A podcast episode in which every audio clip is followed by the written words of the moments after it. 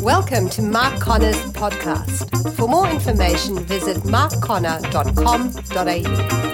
This year, we've been drawing a few of our messages from the book of Acts. And so we're going to turn to Acts chapter 20 today.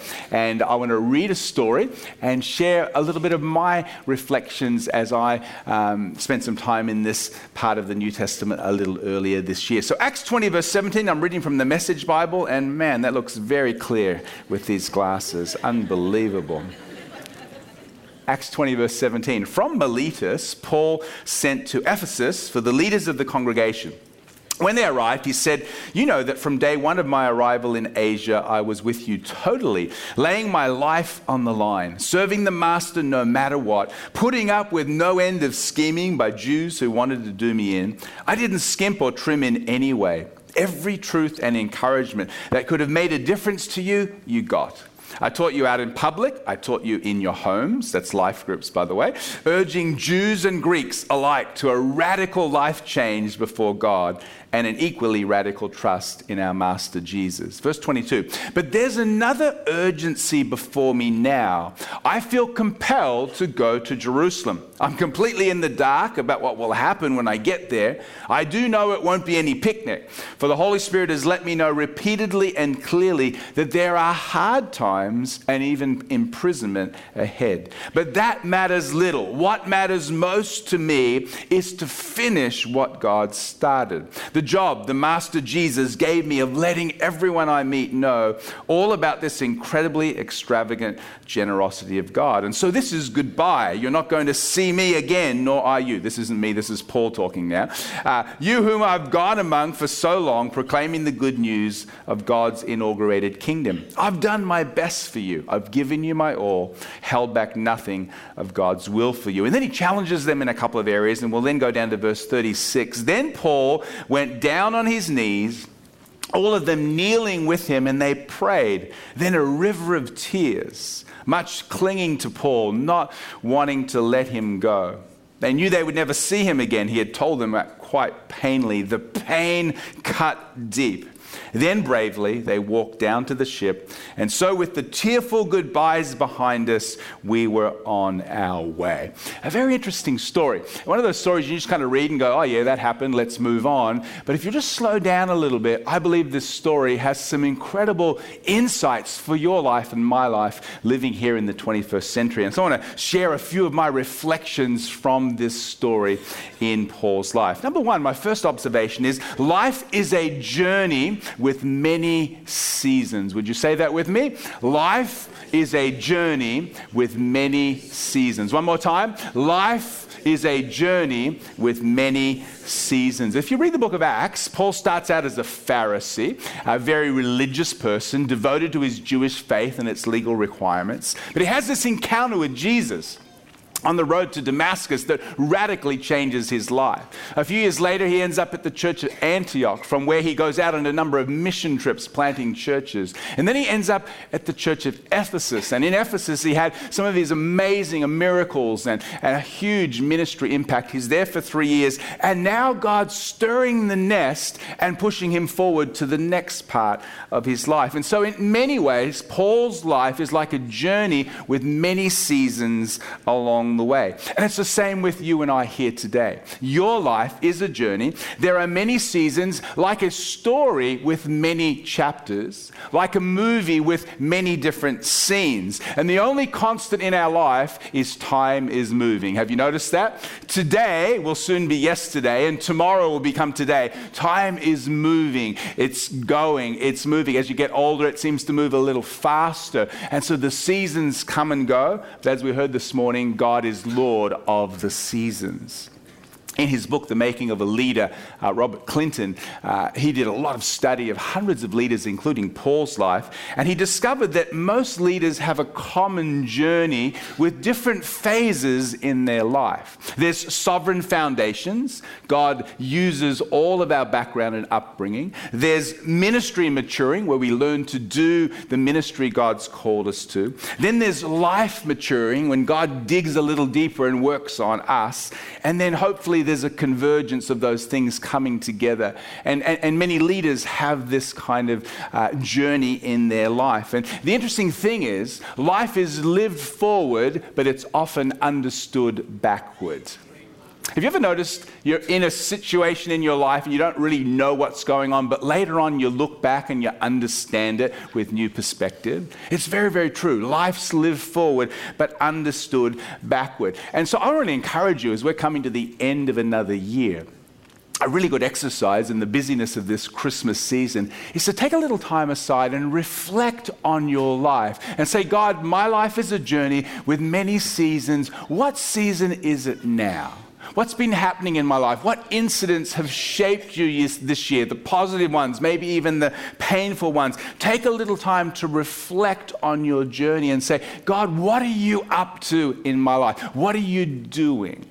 See, it's not experience that teaches us. It's reflecting on our experience that leads to insight in our life. And so that's the first thing we notice about Paul is that life is a journey with many seasons. Number two, the second observation I made is that seasons are marked by endings and beginnings. Seasons are marked by endings and beginnings. Notice Paul has been in Ephesus for 3 years, but he says, I feel an urgency. I feel compelled to go to Jerusalem. Something is about to end. His time in Ephesus is about to finish so that he can begin the next chapter, the next season of his life. And in the same way, your life is a series of beginnings and endings and in-betweens. A series of beginnings and endings and in-between times. Think about your family.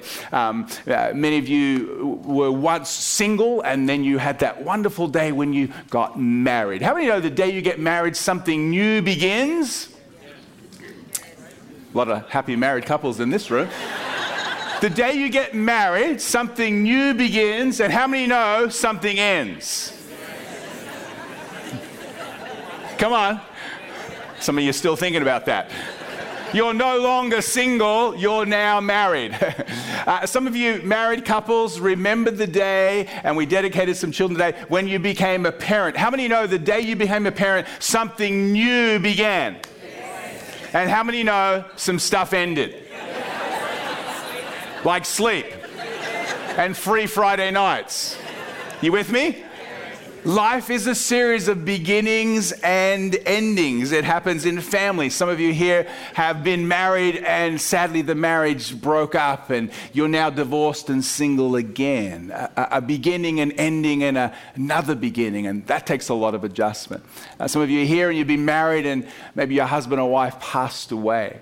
And so you're single again, beginnings and endings. In fact, in the early stage of our life, we have a lot of beginnings. As life goes on, you have a lot more endings and new beginnings and transitions in the journey of our life. It's the same with school. How many know all the year six kids are the biggest in their school? Come on, when you're in year six, you're the big kid. Guess what's going to happen next year in year seven? You're going to be the little tiny tots.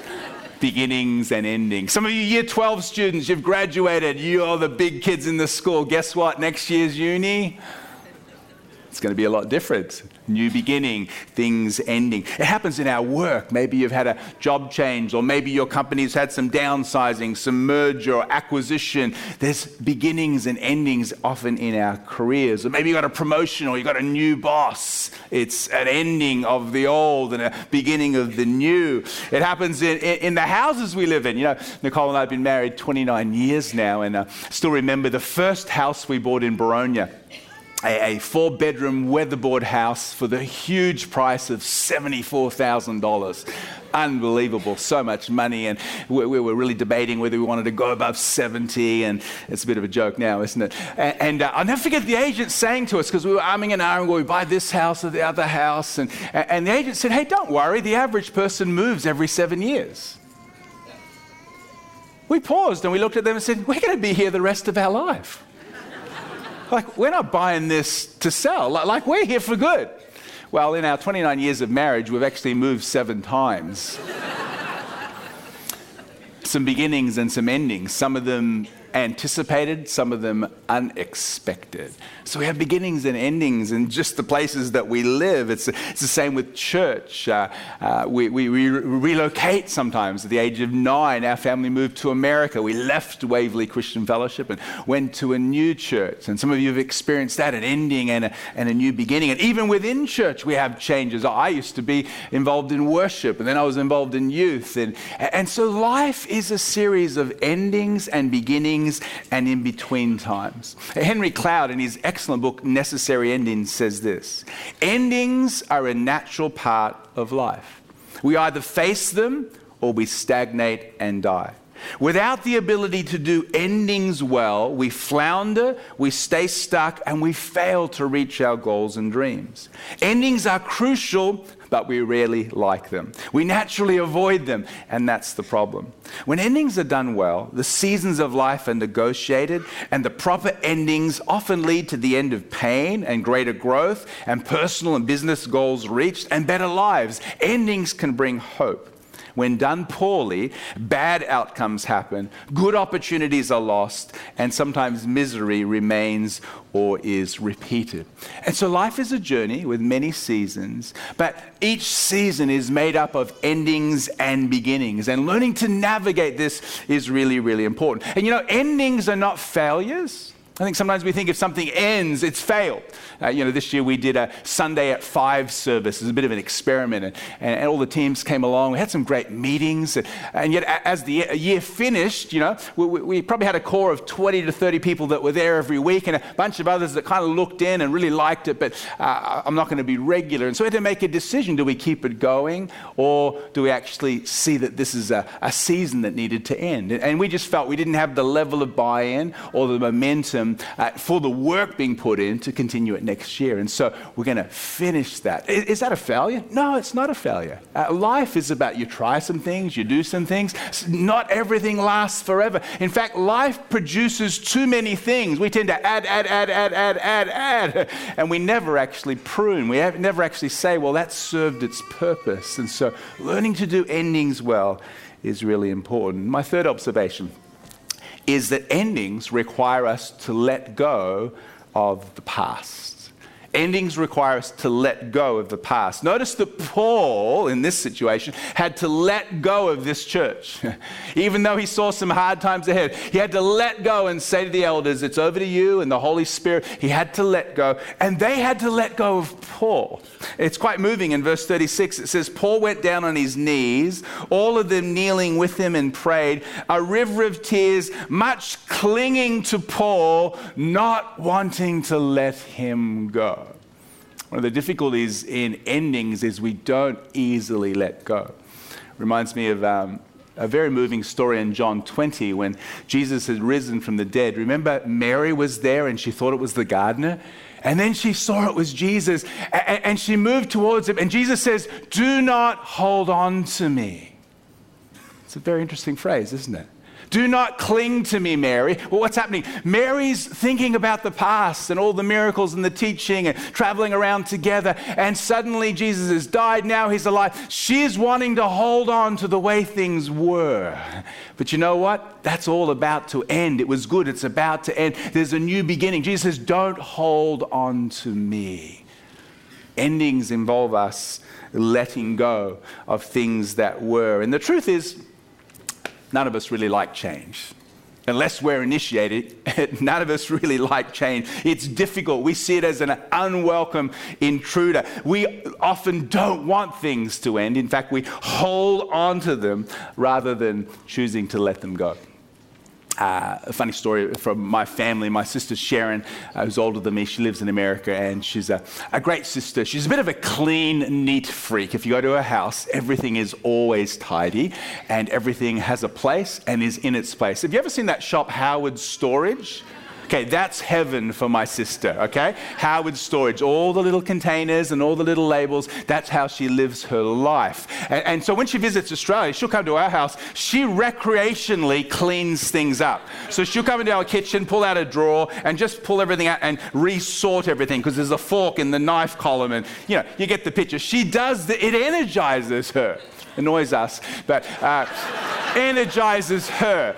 And so just last year, she was out, and she was at my dad's house. Now, my dad's house is a qualified cleanup area. Not because it's messy. My dad collects things. Like, you know how you get a monthly bulletin here at church? My dad still has bulletins from the 70s. He likes to hold on to things. We were cleaning out his house a few months ago, and we found 26 suitcases. He doesn't travel anymore, but he's got 26 of them, because he just kind of kept collecting them. And so, anyway, my sister was there last year. I can tell jokes on my dad, because when I was a kid, he told jokes on me all the time. And so it's payback time. So anyway, my sister was at my dad's house last year, and typical form, she walks into his closet and says, "Dad, you've still got all these old ugly ties." Like just couldn't believe it. So she started cleaning out his closet, all these ties that are out of fashion and shirts, and put them all out in the rubbish bin. And, so we all had a bit of a laugh about it. And actually, just a couple of weeks ago, I was talking to my dad, and we were doing a bit of cleaning up. And I said, "That was so funny when Sharon took all that stuff and put it in the bin." And there's a moment of silence. He goes, "Mark, don't tell Sharon, but I actually went out and I got it all back."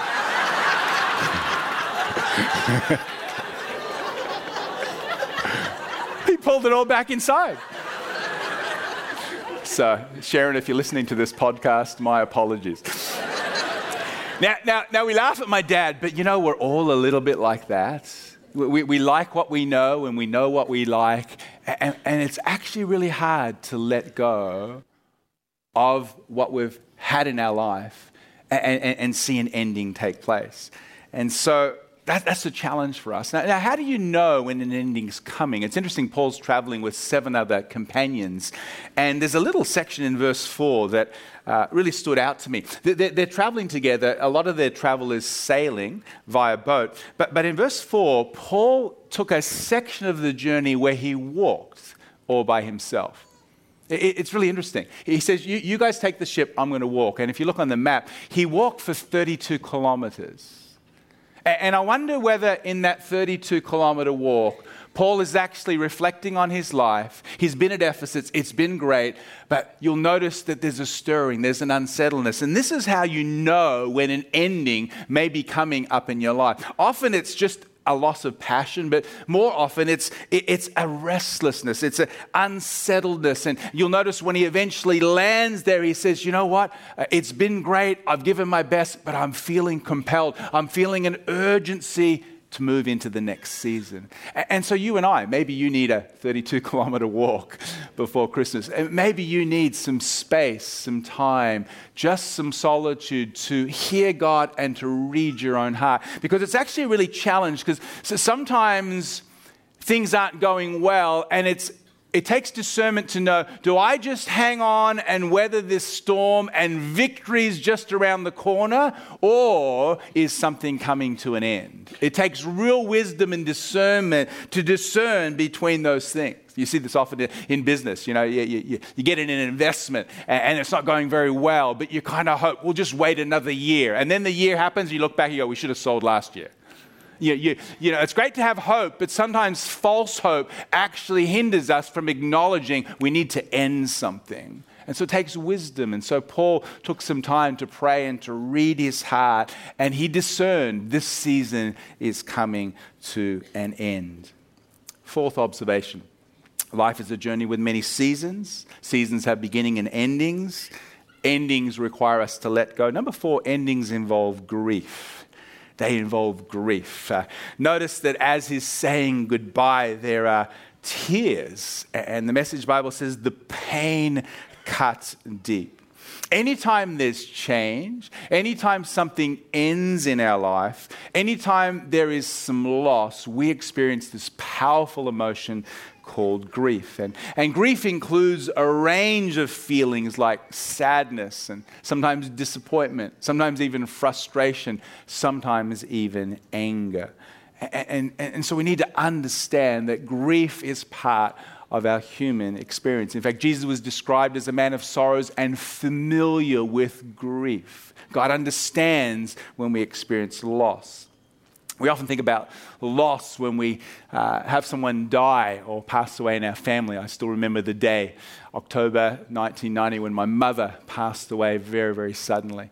And it was an ending of an era that involved letting go and some incredible grief in our family as well as the church. And you know, they say that grief often is a process. It's not so much linear or sequential. It's kind of a little bit unpredictable, but usually it involves shock, where you just think you're going to wake up and that person's going to be there. Eventually, there's this acceptance that this really has ended. And then there's a letting go of what once was. And then there's reaching out to a future without that person or thing that we've lost. And everyone processes that very differently. But every time there's an ending, there's a loss, there is grief involved. And I think in the West, we don't do grief really well. I think we like to microwave grief really quickly. Shock, acceptance, let go, come on, move on. I was in Africa just a few months ago, and someone had lost a father who was a very significant person in the community. And not only did they have a funeral and a memorial, they actually had an open house. And when I got there, the house had been open for 4 weeks. And in that 4 weeks, 4,000 people had come through that home. Not all at once, and they brought food, which was nice. But 4,000 people over a period of 4 weeks had come through, and you know what they'd done? They'd told stories about the impact of this man, and let me tell you about the time. And communally, as a family, they were grieving the loss of this very significant person. I thought, isn't that quite profound? We often want to just do it really quickly. And yet I think for all of us, when there's grief, it takes time. In fact, isn't it interesting when you see some public figures die, how you see an overflow of almost global grief? Do you remember Princess Di? And when she died, I mean, let's face it, only a few people knew her personally. But when you have a connection with a person, they die, there's a loss. And remember all the flowers that started coming at Buckingham Palace? There was this overwhelming global grief of one person dying. And I think sometimes it's a trigger to the fact that we've all experienced loss. And so grief kind of flows out. We saw it last year in a little less spectacular or overwhelming way with the loss of Robin Williams. And most of us didn't know Robin Williams, but when he died, there was a grief. And maybe it was a connection. I don't know. Maybe you were a Mork and Mindy fan. You're showing your age now. Or maybe it was Mrs. Doubtfire or Dead Poets Society. Just a movie that you connected with a person at a stage in your life. Then when they die, it triggers something in you. It's because grief is part of the human experience. And so as Paul's leaving and they realize this season's coming to an end, you can see them crying and weeping. There's pain when an ending takes place. Grief doesn't just happen with negative losses. There's something called a good grief. And, even when good things happen in our life, there's some grief. I still remember the day Josiah and Shelley got married and we had a new beginning. We had a daughter-in-law and all of her family. It was the beginning of a great season in our family. But I still remember coming home from the wedding and walking into Josiah's room and bursting into tears. Because not only had something begun, something had ended. Our little curly redhead boy had grown up. And I better stop there or these glasses will start to fog up. Something had began, but something had ended. Our little boy was gone. He's a man now. And so even good changes. I'm talking to Nicole just this week about the church, and we love the church, and we were actually reminiscing back to when the church was 400 people, all in one room over there, and we all knew each other, all in one space, and it's not that you want to go back, but now you realize there's people in Casey who'll never meet people in Whittlesea, there's people in this service who don't know the people from last night. Even growth, even success, even promotion, it's all good, but there's some losses in your life. It happens in all of our world. Unless we understand that, we don't finish those endings well and we don't move on properly. In his book, Necessary Endings, Henry Cloud talks about the fact when we have food, our body does something called metabolize.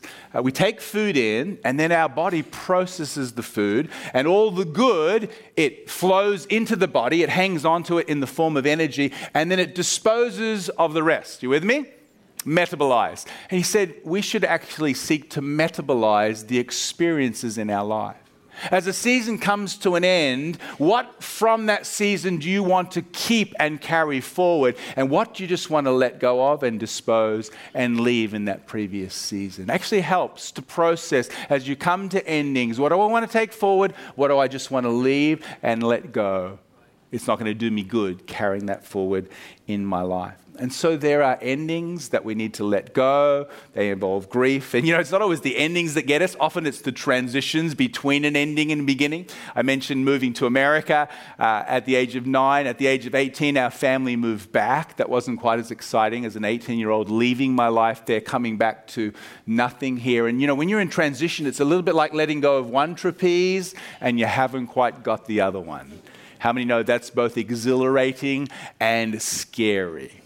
Some of you are between an ending and the beginning hasn't quite happened. And how many know that gap can take a while? It's like getting out of Egypt and there's a promised land, but this is a long, dry wilderness here in the middle. And so there's endings and beginnings and then those in-between times where we're very vulnerable.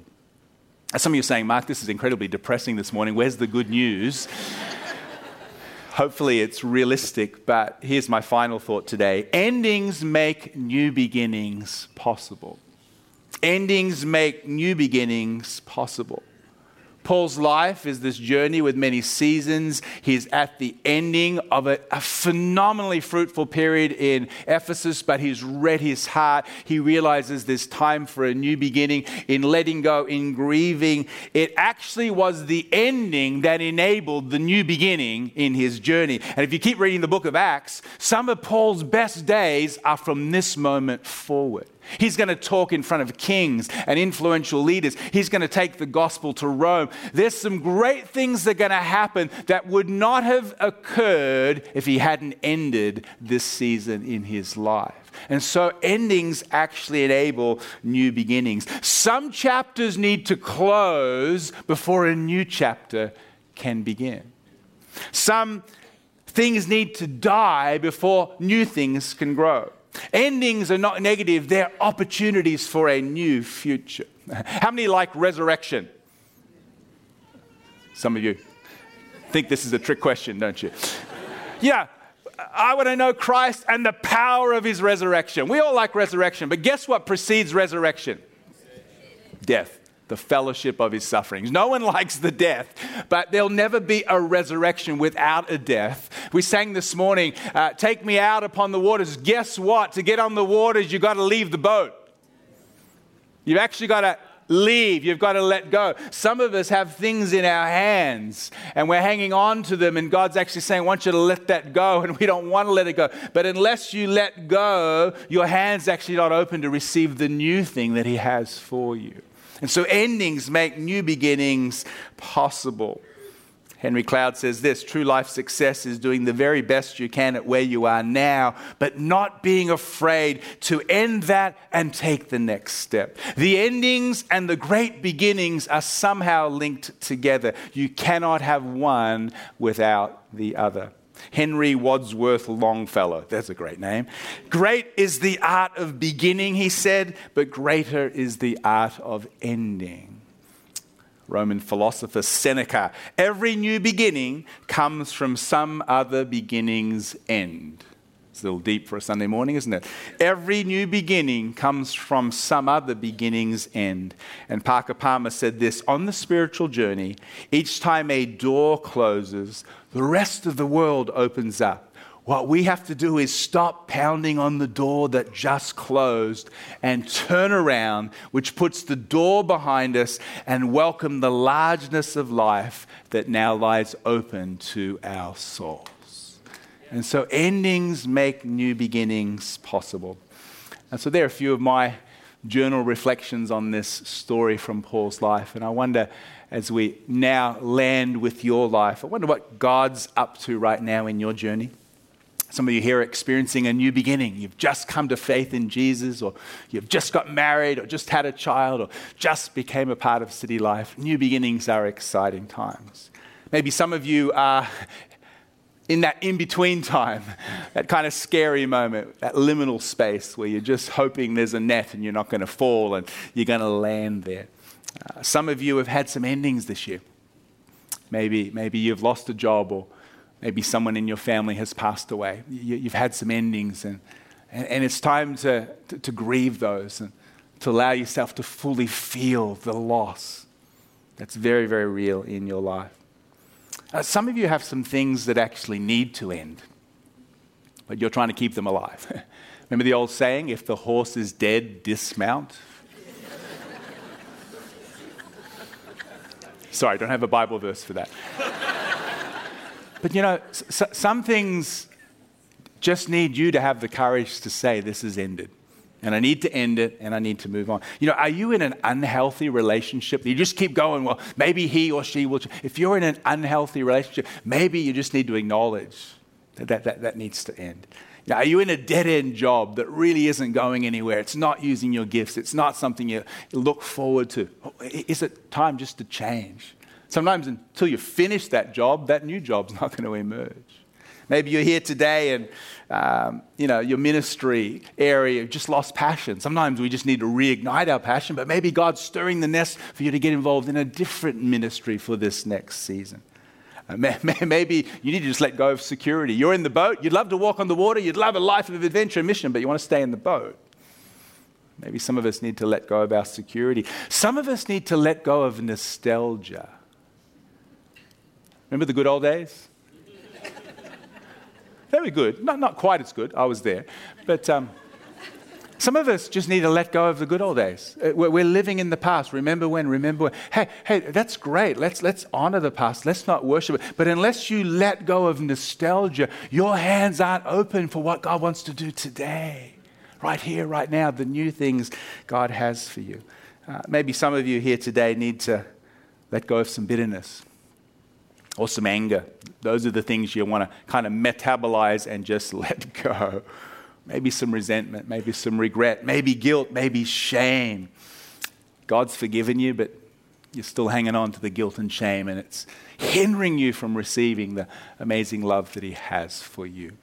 And so here at City Life, we want to be a home where we help one another navigate the transitions of life, learn to let go, learn to grieve, and open ourselves for those new things God has for us. I just have a sense that as we head into the new year, God has some amazing new things for us. He's wanting to begin some new things in our lives. But for that to happen, maybe there's some endings that we need to acknowledge and surrender to God. Let me pray for you this morning. Father, thank you for the Bible.